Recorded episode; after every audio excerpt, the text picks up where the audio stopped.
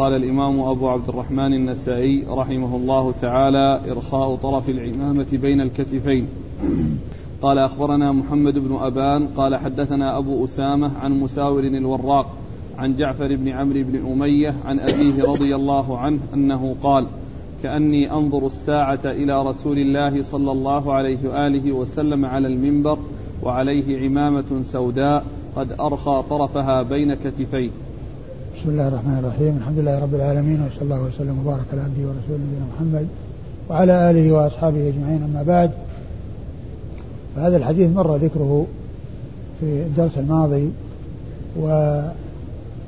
وجرى الكلام حول هل الصحابي في هذا الحديث هو الصحابي في الحديث السابق الذي هو عمرو بن حريث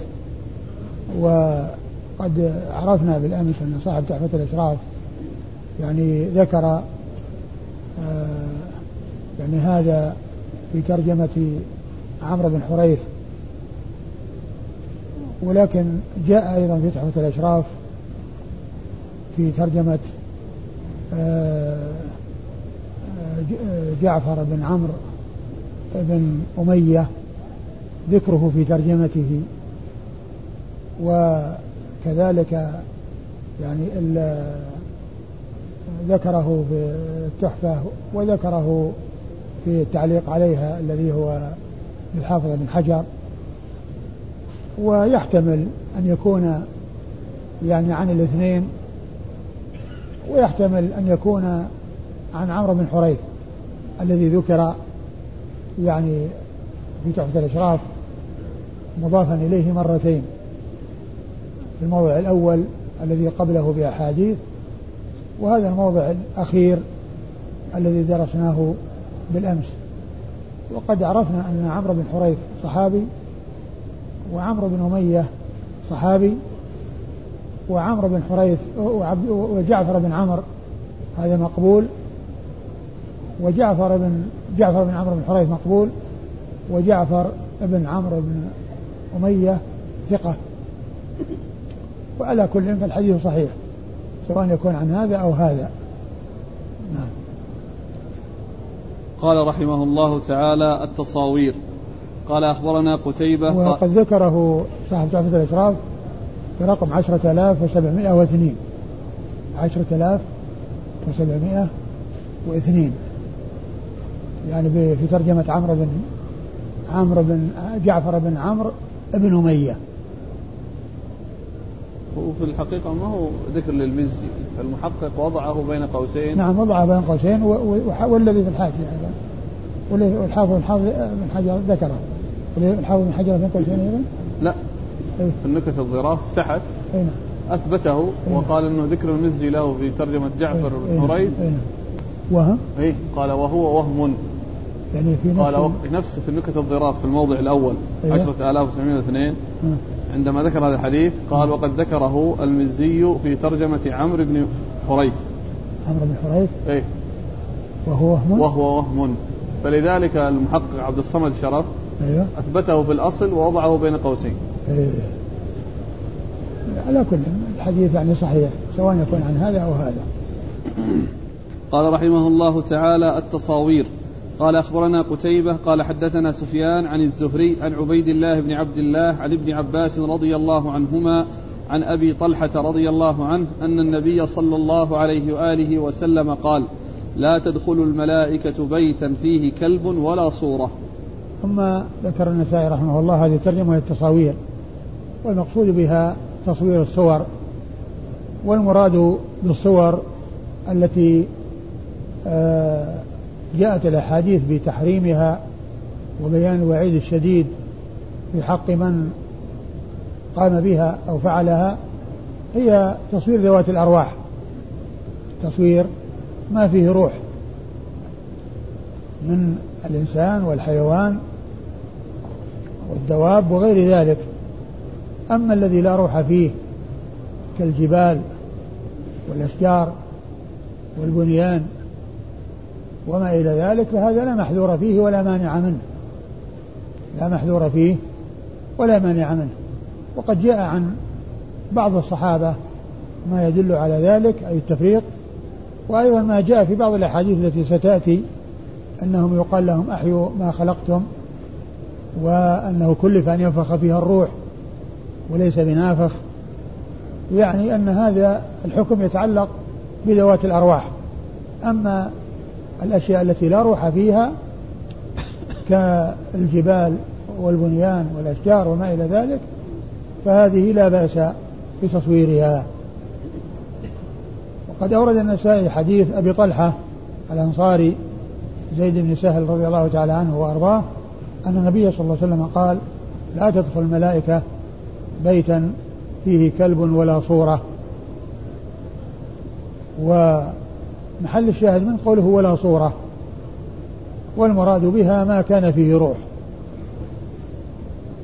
وقد مر الحديث في ما مضى وعاده هنا لدخوله تحت هذه الترجمة ولمطابقته للترجمة وأورد أحاديث عديدة تحت هذه الترجمة. نعم. قال أخبرنا قتيبة أخبرنا قتيبة هو بن سعيد بن جميل بن طريف البغلاني ثقة أخرجه أصحاب كتب الستة. عن سفيان. عن سفيان هو بن عيينة المكي ثقة أخرجه أصحاب كتب الستة. عن الزهري. عن الزهري محمد بن مسلم بن عبيد الله بن شهاب الزهري ثقة أخرجه أصحاب كتب الستة. عن عبيد الله بن عبد الله. عن عبيد الله بن عبد الله بن عتبة بن مسعود وهو ثقة أخرجه أصحاب كتب الستة وهو أحد فقهاء المدينة السبعة في عصر التابعين وحديثه أخرجه أصحاب كتب الستة. عن ابن عباس عن ابن عباس عبد الله بن عباس بن عبد المطلب بن عم النبي صلى الله عليه وسلم واحد العبادله الاربعه من اصحاب الكرام واحد السبعه المعروفين بكثره الحديث عن النبي صلى الله عليه وسلم. عن أبي طلحة وهو زيد بن سهل الأنصاري رضي الله عنه وهو وحديثه أخرجه أصحاب كتب الستة. قال أخبرنا محمد بن عبد الملك بن أبي الشوارب قال حدثنا يزيد قال حدثنا معمر عن الزهري عن عبيد الله بن عبد الله عن ابن عباس رضي الله عنهما عن أبي طلحة رضي الله عنه أنه قال سمعت رسول الله صلى الله عليه وآله وسلم يقول لا تدخل الملائكة بيتا فيه كلب ولا صورة تماثيل. ثم ورد النسائي هذا الحديث وهو حديث أبي طلحة من طريق أخرى وفيه وهو مثل الذي قبله أنه قال ولا صورة تماثيل. ولا صورة تماثيل. والمقصود بذلك يعني آه، الصور. يعني آه، سواء كانت آه، مجسمة أو أنها يعني في قماش. كل هذا يدخل تحت الصور.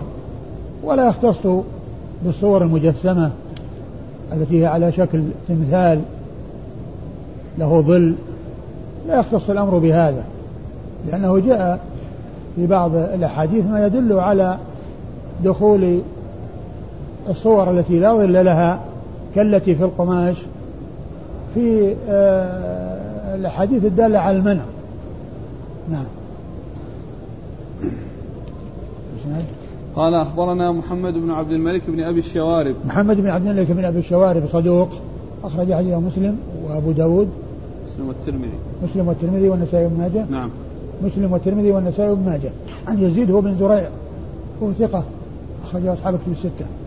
عن معمر. عن معمر بن راشد الأزدي البصري ثم اليماني ثقة أخرجه أصحاب كتب الستة. عن الزهري عن عبيد الله بن عبد الله عن ابن عباس عن أبي طلحة. وقد مر ذكر الأربعة.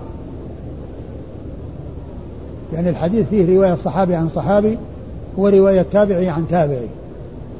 رواية تابعي عن تابعي ورواية صحابي عن صحابي لأن ابن عباس يروي عن أبي طلحة وهما صحابيان والزهري يروي عن عبيد الله بن عبد الله بن عتبة مسعود وهما تابعيان.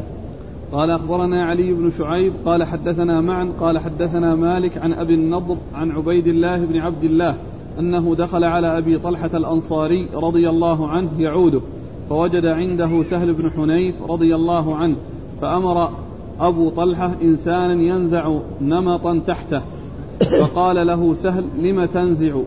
قال لأن فيه تصاوير وقد قال فيها رسول الله صلى الله عليه وآله وسلم ما قد علمت. قال ألم يقل إلا ما كان رقما في ثوب؟ قال بلى ولكنه أطيب لنفسي. ثم ورد النسائي حديث أبي طلحة وهو وفيه أنه آه من هو اللي يروي عنه؟ عن عبيد الله بن عبد الله. عبيد عبيد الله بن عبد الله. قال دخلنا على أنه دخل على أبي طلحة الأنصاري يعوده. أيوة. ووجد عنده سهل بن حنيف. دخل عبيد الله بن عبد الله على أبي طلحة الأنصاري يعوده فوجد عنده سهل بن حنيف رضي الله عنه. وأمر أبو طلحة إنسانا أن أن ينزع نمطا تحته فيه تصاوير. فقال له سهل. ألم يقل النبي صلى الله عليه وسلم إلا رقما في ثوب؟ قال بلى ولكنه أطيب لنفسي وهذا يدل على أن الصور التي في الثياب وفي القماش أنها مثل الصور المجسمة التي هي على شكل التماثيل. لأن أبا طلحة لما يعني استخرج هذا النمط وهو ثوب فيه تصاوير قال له سهل ألم يقل إلا رقما في ثوب؟ يعني أنه يعني يستعمل ويجلس عليه ولا وليس مثل التماثيل التي تكسر وتتلف ولا تدخل البيوت لأن هذه مال. فلا يجوز تصوير الصور في القماش ولكنه إذا وجد لا يقال إنه يمزق وأنه يتلف ويحرق وإنما يمتهن كما جاء في بعض الأحاديث أنه يتخذ وسائد ويجلس عليه. فهذا يدل على الترخيص في استعماله على هيئته لأنه مال ولم يأتي ما يدل على أنه يتلف وإنما يستعمل. ولكن الإنسان إذا ترك يعني هذا الشيء وحرص على عدم استعماله ولو كان فيه ولو كان في أمر سائغ كما جاء عن أبي طلحة حيث قال بلى ولكنه أطيب لنفسي. يعني الرسول قال هذا ولكن أطيب لنفسي أنني ما أستعمله أو ما أجلس عليه. فهذا من الورع ومن ترك يعني الشيء الذي فيه ما فيه. وإن كان قد رخص فيه وهو سائغ رخص فيه وهو سائغ الحاصل أن أن آه، استعمال آه، ما فيه آه، صور في أمور ممتهنة كالقماش لا بأس بذلك ولكن لا يجوز التصوير في القماش لأن ذلك محرم لكنه إذا وجد فيمكن أن يستعمل في ما هو ممتهن لا يعلق ولا يكون بارزا وإنما يكون في الفراش وتحت الفراش. لا بأس بذلك لأنه جاءت السنة يعني بهذا. ولكن إذا تنزه عن ذلك لا شك أن هذا خير كما جاء عن أبي طلحة ولكنه أطيب لنفسي ليس كل أمر جائز يعني يعني يناسب استعماله. ليس كل أمر هو سائغ ومباح يناسب استعماله بل الشيء الذي فيه فيه ما فيه إذا تنزه عنه فإنه يكون أحسن وأولى وأفضل. وقوله إلا رقما في ثوب ولم يقل لا رقما في ثوب؟ يعني نقشا في ثوب بمعنى أن يعني ليس كالتمثال الذي له جسم وله آه، شكل. وله هيئة وله آه، آه، ظل وإنما هو وإنما هو في قماش. نعم. إيش؟ لا يمكن بس أقول يمكن نتنبه له أو أنه يعني شافه. ما هو يعني لا يقال أنه يعني كان ينتظر أنه يعني آه، يأتي أحد وينزعه. بل يمكن أن يكون تنبه له يعني في ذلك الوقت. ها؟ نعم هو صاحب نعم هو صاحب لأنه تحته هو المريض. هو المريض وهو الذي تحته. لأن زيد هو أبو طلحة زيد بن سهل نعم. ها؟ يعني هذا يدل على أنها تدخل لأنه لو كان أنه يعني أنها ما تدخل لا أخرجه الرسول صلى الله عليه وسلم. أقول أخرجه الرسول صلى الله عليه وسلم من البيوت. يعني لا يمنع دخولها إذا امتهن أو إذا كان ممتهنا. قال أخبرنا علي وأيضا يعني لا يمكن التخلص منه. لا يمكن التخلص منه. أو لا يعني لا يناسب التخلص منه بإتلافه لأنه مال يستفاد منه. لكن الإنسان يعني كما هو معلوم إذا أراد أن يشتري فلا يشتري الشيء الذي فيه صور. لا يشتري الذي فيه صور. وإنما يشتري شيئا سليما من الصور. نعم. قال أخبرنا علي بن شعيب. علي بن شعيب صدوق. أخرج حديث النسائي وحده. سمسار البزار. ها؟ ليس ثقة؟ ما أدري هو ثقة؟ يمكن. ما ثقة أخرج له النسائي. ثقة. نعم. ثقة أخرج له النسائي وحده. عن معن. عن معن وهو بن عيسى ثقة أخرجه أصحاب كتب الستة. عن مالك. عن مالك بن أنس إمام دار الهجرة الإمام المشهور الفقيه أحد أصحاب المذاهب الأربعة المشهورة من مذاهب أهل السنة. و يعني قد قال عنه الحافظ ابن حجر رأس المتقنين وكبير المتثبتين. وحديثه أخرجه أصحاب كتب الستة. عن أبي النضر. عن ابن النضر سالم ابن الأسود المدني وهو ثقة أخرجه أصحاب كتب الستة. عن عبيد الله بن عبد الله. عن عبيد الله بن عبد الله وقد مر ذكره. يكون الحديث هنا عن سهل عن أبي عن إيش؟ يعني يكون الحديث عن أبي طلحة وسهل. إي نعم. وهو كذلك لأن قوله ألم يقل إلا رقما في ثوب يعني هذا جاء عن أبي طلحة وجاء عن سهل بن حنيف رضي الله عنه. وسهل بن حنيف حديثه أخرجه أصحاب الكتب الستة. قال أخبرنا عيسى بن حماد قال حدثنا الليث قال حدثني بكير عن بسر بن سعيد عن زيد بن خالد عن أبي طلحة رضي الله عنه أن رسول الله صلى الله عليه وآله وسلم قال لا تدخل الملائكة بيتا فيه صورة. قال بسر ثم اشتكى زيد فعدناه. فإذا على بابه ستر فيه صورة. قلت لعبيد الله الخولاني ألم يخبرنا زيد عن الصورة يوم, يوم الأول؟ قال قال عبيد الله ألم تسمعه يقول إلا رقما في ثوب؟ قال قال. قال قال عبيد الله ألم تسمعه يقول إلا رقما لا في قبله قبله. أول تعليق. بعد إلا صورة. قال بسر أيوة بسر ثم اشتكى زيد فعدناه. أيوة. فإذا على بابه ستر فيه صورة. أيوة. قلت لعبيد الله الخولاني ألم يخبرنا زيد عن الصورة يوم الأول؟ قال قال عبيد الله ألم تسمعه يقول إلا رقما في ثوب. ثم أورد النسائي حديث آه حديث من هو؟ أبي كذلك أبي زيد أبي طلحة. حديث إيش؟ حديث أبي طلحة. عن زيد بن خالد عن أبي طلحة؟ زيد نعم نعم. أي عن أبي طلحة حديث أبي طلحة الأنصاري رضي الله عنه. يرويه عنه زيد بن خالد الجهني رضي الله عنه أن النبي صلى الله عليه وسلم قال لا تدخل الملائكة بيتا فيه صورة. قال بشر بن سعيد هو الذي يروي عن زيد بن خالد فمرض زيد فعدناه وجدنا على بابه آه، قراما أو سترا؟ ستر. سترا فيه صورة. فيه صورة. أيوه فقلنا. قلت لعبيد الله الخولاني. قلت لعبيد الله الخولاني يعني وكان يعني معه يعني عندما زاروا زيدا ألم يقل؟ إيش؟ نعم. ألم يخبرنا زيد عن الصورة يوم الأول؟ ألم يخبرنا زيد عن الصورة يوم الأول؟ قال نعم بلى ولكنه قال عبيد الله ألم تسمعه يقول إلا رقما في ثوب؟ نعم قال عبد عبيد الله ألم تسمعه يقول إلا رقما في ثوب؟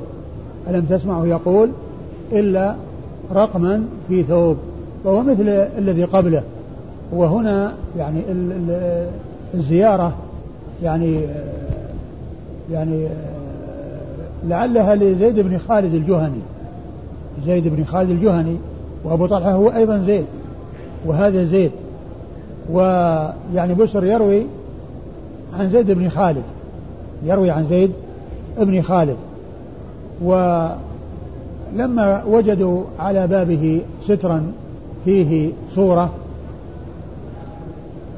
وكان قد حدثهم عن الصورة وأن الملائكة لا تدخل بيتا فيه صورة قال ألم تسمعه يقول إلا رقما في ثوب؟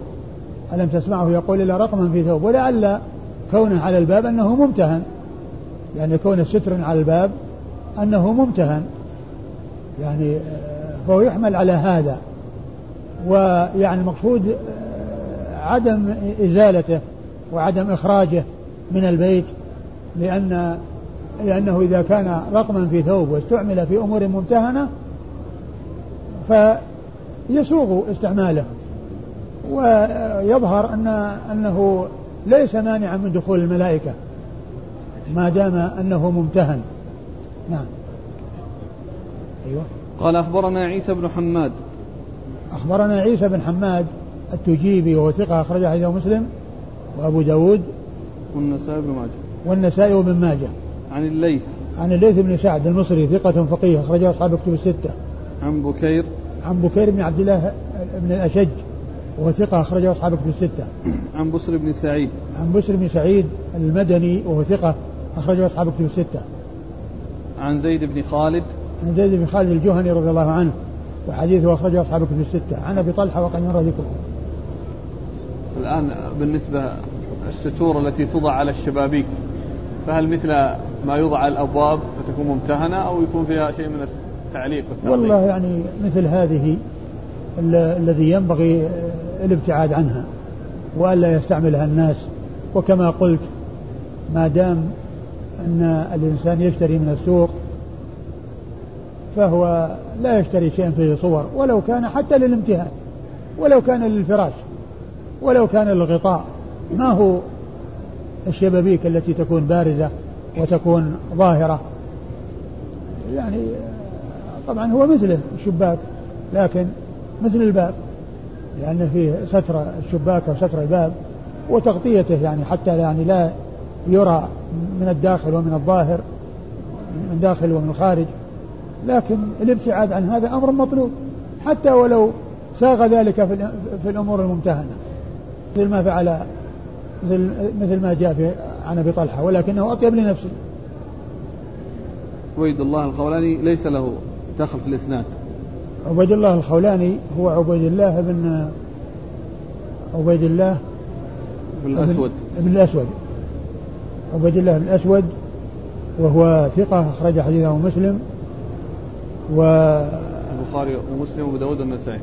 البخاري ومسلم. البخاري ومسلم وأبو داود والنسائي. قلت لعبيد الله إيش؟ ألم يخبرنا زيد عن الصورة يوم الأول؟ قال عبيد الله ألم تسمعه؟ يقول إلا رقما في ثوب. هذا يعني معناه أنها الزيادة هذه. نعم الزيادة هذه نعم. لو حتى غير الزيادة يعني لأنه يعني ما يفهم لا يفهم منه ما عنده إلا الزيادة بل عنده الزيادة والمزيد. إي بس يكون الزيادة من في في حديث في حديث زيد بن خالد. وأما أصل الحديث فهو حديث زيد بن طلحة زيد بن سهل. وفيه وفيه آه، إلا رقما في ثوب مرة. نفس حديث زيد بن زيد بن زيد بن سهل. وزيد نعم بن خالد نعم. زيد بن زيد بن سهل أبو نعم. طلحة. نعم. قال حدثنا مسعود بن جويرية. قال حدثنا وكيع عن هشام عن قتادة عن سعيد بن المسيب عن علي رضي الله عنه أنه قال صنعت طعاما فدعوت النبي صلى الله عليه وآله وسلم فجاء فدخل فراى سترا فيه تصاوير فخرج وقال إن الملائكة لا تدخل بيتا فيه تصاوير. ثم ورد النسائي حديث علي بن أبي طالب رضي الله عنه أن الإنسان دخل ورأى سترا فيه تصاوير فقال عليه الصلاة والسلام إن الملائكة لا تدخل بيتا فيه تصاوير. وهو كما هو معلوم مثل الأحاديث التي قبل هذا تدل على ذلك ولعل المقصود بالستر إنه يعني كان يعني آه، آه، مستعمل يعني في غير امتهان.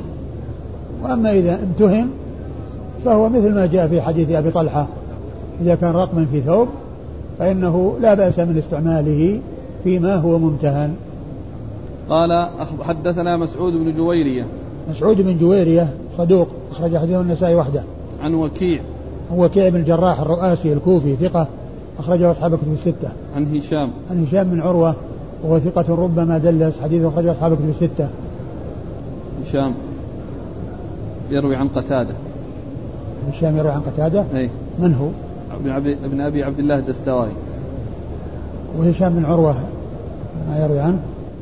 أنا في تهذيب التهذيب ما رأيت يعني إلا هشام بن عروة ممن يروي عنه وكيع. يعني ما رأيت في تهذيب الكمال. لكن رأيت في تهذيب التهذيب أنه يروي عنه هشام بن عروة. رأيتم لا بحث في تهذيب الكمال ولا؟ ما أدري والله تقريبا قديم. ما أدري. اكتفيت بالرجوع إلى تهذيب التهذيب الذي يذكر فيه بعض الشيوخ الذين في تهذيب الكمال وليس فيه من هو هشام إلا هشام بن عروة. يروي عنه وكيع. وعلى كل هو كل منهما ثقة. عن قتادة. عن قتادة و قتادة بن دعامة السدوسي البصري ثقة أخرجه أصحاب كتب الستة. عن سعيد بن المسيب. عن سعيد بن المسيب وهو ثقة فقيه أحد فقهاء المدينة السبعة في عصر التابعين. أخرج حديث أصحاب كتب الستة. عن علي. عن علي بن أبي طالب رضي الله عنه أمير المؤمنين ورابع الخلفاء الراشدين الهادين المهديين صاحب المناقب الجمة والفضائل الكثيرة رضي الله تعالى عنه وأرضاه وحديثه أخرجه أصحاب كتب الستة. الأخ يسأل يقول كون الإنسان يدخل يدعى إلى إلى مكان فإذا وجد مثل هذه الصور هل له الخروج وترك الدعوة؟ يبدو أنه لا يخرج ولكنه يعني ينصح ويبين الحكم الشرعي. الآن بارك الله فيك فرأى سترا فيه تصاوير ومر في حديث زيد بن خالد أنه فإذا على الباب ستر. ما الفرق يعني؟ ما أدري إيش المقصود ب يعني الستر يعني هل هو ستر لشيء أو أنه يعني يعني يعني ما ما أدري يعني قضية يعني طريقة الستر هذا اللي جاء في الحديث. لكن كما قلت يعني البعد عنه يعني سواء كان في الشبابيك أو في الأبواب. ثم أيضا يعني الحديث الأول يعني آه، فعل صحابي ولعله يعني يكون فهم يعني فهمه وأن الستر مثل الافتراش وأنه يكون مثل الافتراش إن فيه امتهان. لكن هذا يعني آه، عن الرسول صلى الله عليه وسلم أنه قال لا تدخل ملائكه بيتا فيه كلب ولا صورة. لا تدخل بيتا فيه تصاوير. لا تدخل ملائكة بيتا فيه تصاوير. على كل الابتعاد عنه. يعني هذا أمر مطلوب. أظن سيأتي في حديث عائشة. أيوة. يوم دخل وغضب أليس المسألة كانت فيها ستر أو القرام؟ إلا أيضا إلا كذلك. قال أخبرنا إسحاق بن إبراهيم. ويمكن أن يكون الذي مر في قصة زيد بن خالد؟ أنه يعني اجتهاد منه يعني في قضية يعني الامتهان أو عدم الامتهان. وقضية الامتهان واضح في الأحاديث في حديث عائشة وغيرها أنه يعني يمتهن ويتخذ وسائد ويجلس عليه ويفترش. أنه لا بأس بذلك ولا يمنع من استعماله في هذه الحال. قال أخبرنا إسحاق بن إبراهيم قال حدثنا أبو معاوية قال حدثنا هشام بن عروة عن أبيه عن عائشة رضي الله عنها أنها قالت خرج رسول الله صلى الله عليه وآله وسلم خرجة ثم دخل وقد علقت قراما فيه الخيل أولاة الأجنحة. قال فلما رآه قال ازعيه ثم ورد النسائي حديث عائشة أن خرج خرجة يعني خرج مرة من المرات ولما رجع وإذا هي علقت يعني قراما وهو قماش يعني فيه الخيل ذوات الأجنحة يعني صور يعني على ذلك القماش. فقال عليه الصلاة والسلام حوليه. انزعيه. انزعيه. يعني المقصود نزعيه من من التعليق. يعني فيكون يعني يمتهن ويفترش كما جاء مبينا في الأحاديث الأخرى. قال أخبرنا إسحاق بن إبراهيم. إسحاق بن إبراهيم هو بن راهوية الحنظلي المروزي ثقة فقيه وصف بأنه أمير المؤمنين في الحديث وحديث أخرجه أصحاب الكتب الستة لابن ماجه. عن أبي معاوية.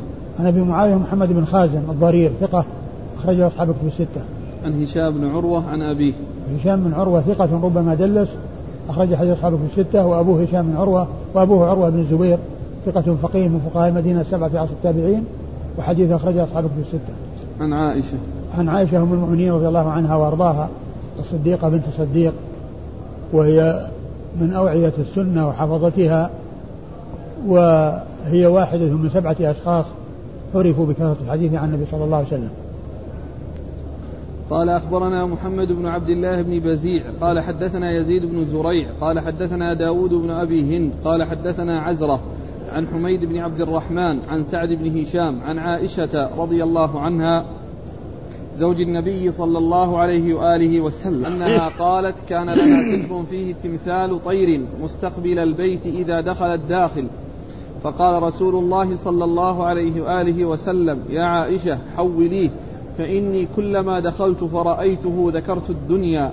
قالت وكان لنا قطيفة لها علم فكنا فكنا نلبسها فلم نقطعه. ثم فلم فلم فلم نقطعه. نقطعه. نعم. ثم ورد النسائي حديث عائشة رضي الله عنها أن النبي صلى الله عليه وسلم كان إذا دخل وجد قراما فيه صورة طير مستقبل البيت يعني مستقبل الداخل مقابل الباب. فقال حوليه يعني بأن تحوله إلى فراش أو شيء يعني يمتهن. ولا يكون بارزا يرى. فإني كلما فإني كلما رأيته ذكرت الدنيا. يعني ذكرت الدنيا و يعني وما فيها من الفتنة وما فيها من يعني من أمور الدنيا. قالت إيش؟ وكان لنا قطيفة لها علم. وكان لنا قطيفة فيها علم والقطيفة هي الفراش. أيوة. لها علم.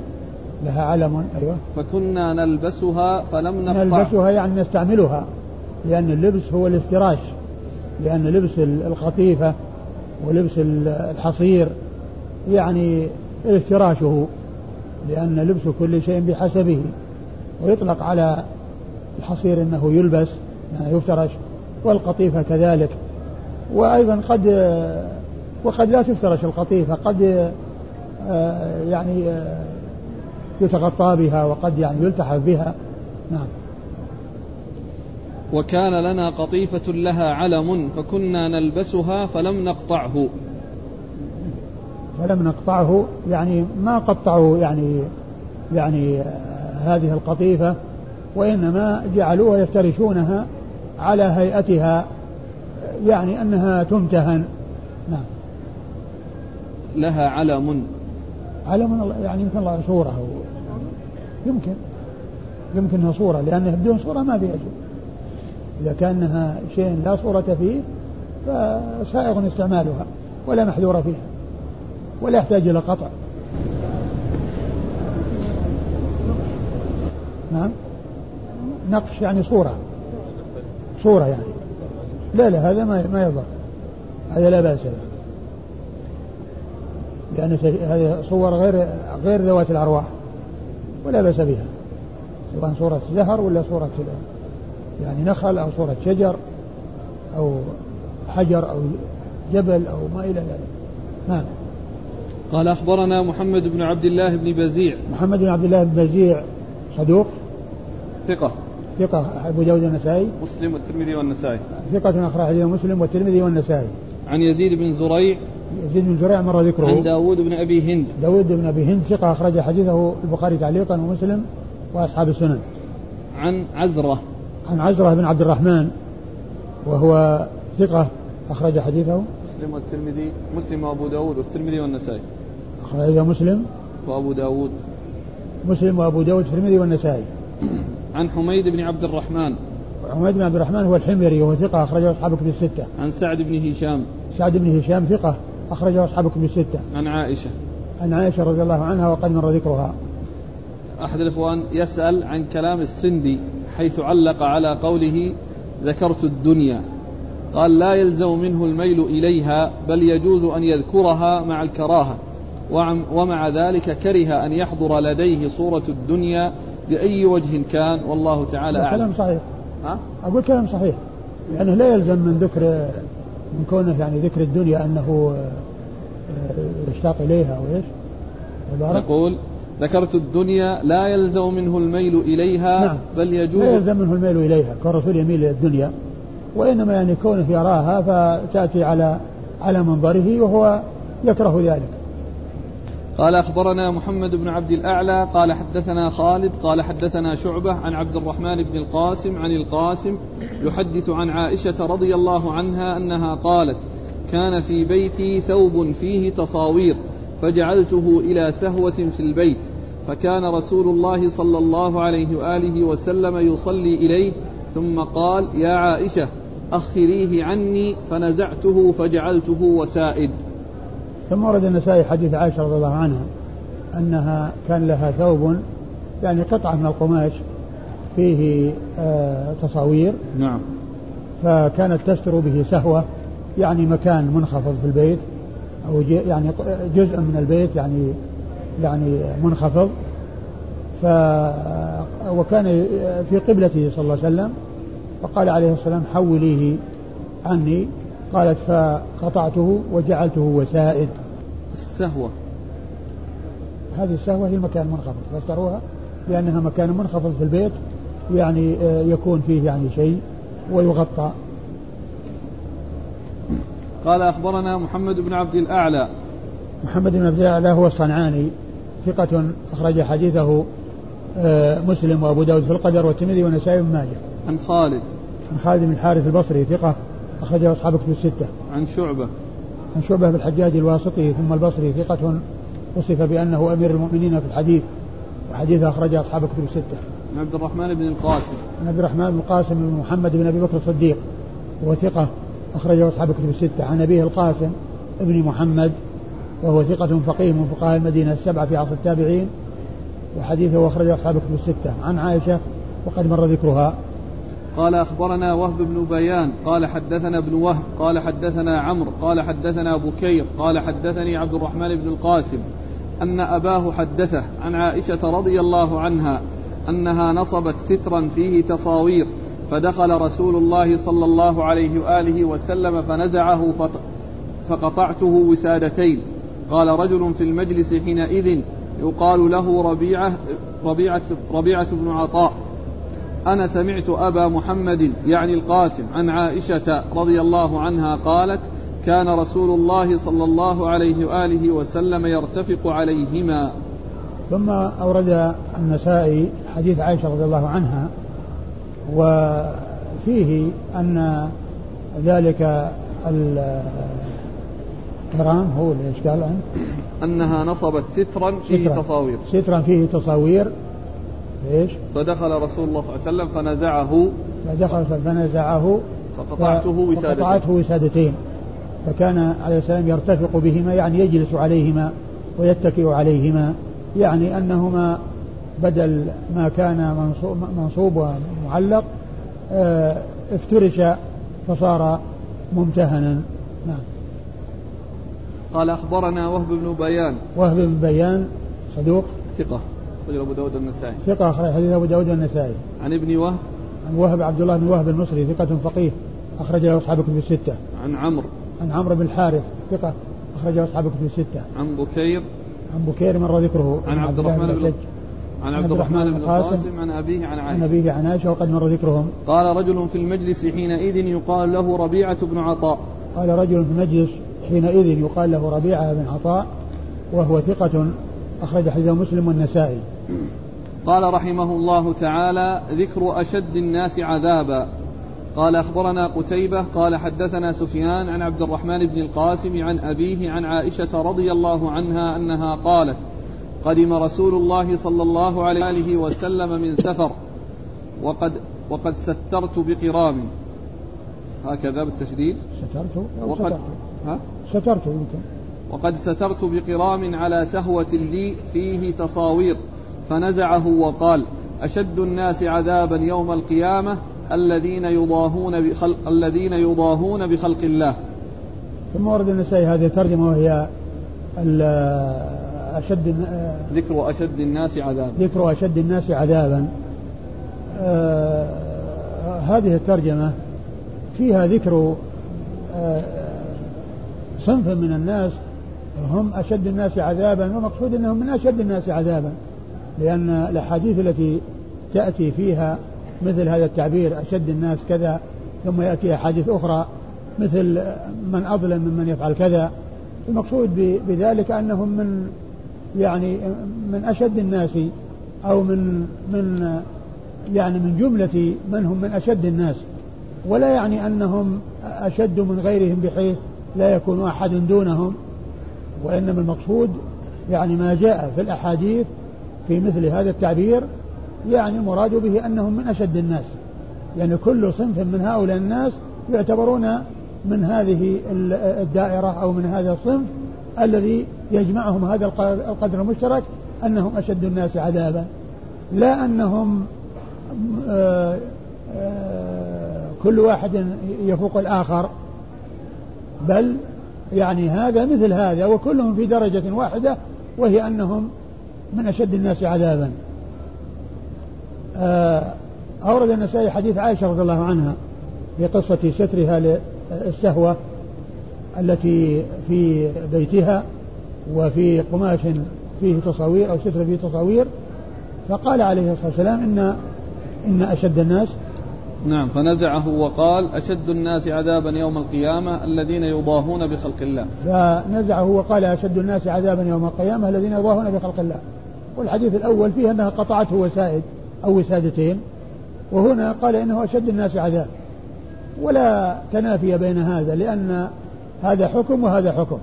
هذا بيان لما ينبغي أن يفعل في الدنيا من يعني امتهان الصور التي في الأقمشة.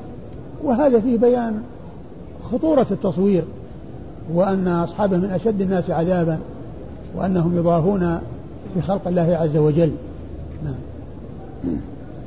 قال أخبرنا قتيبة عن سفيان. قتيبة مر ذكره سفيان هو بن عيينة أيضا مر ذكره. عن عبد الرحمن بن القاسم عن أبيه عن عائشة. عن عبد الرحمن القاسم عن أبيه عن عائشة وقد مر ذكرهم.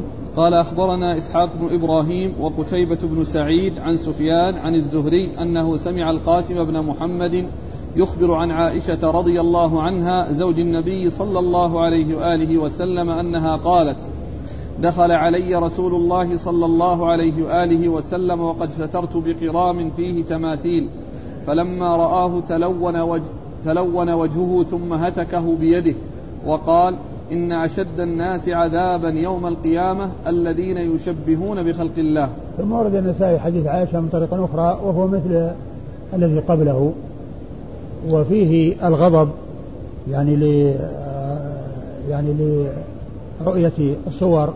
والإشارة إلى تحريمها وكذلك أيضا يعني بيان أنهم من أشد الناس عذابا. نعم. قال أخبرنا إسحاق بن إبراهيم وقتيبة بن سعيد عن سفيان عن الزهري عن القاسم بن محمد عن عائشة.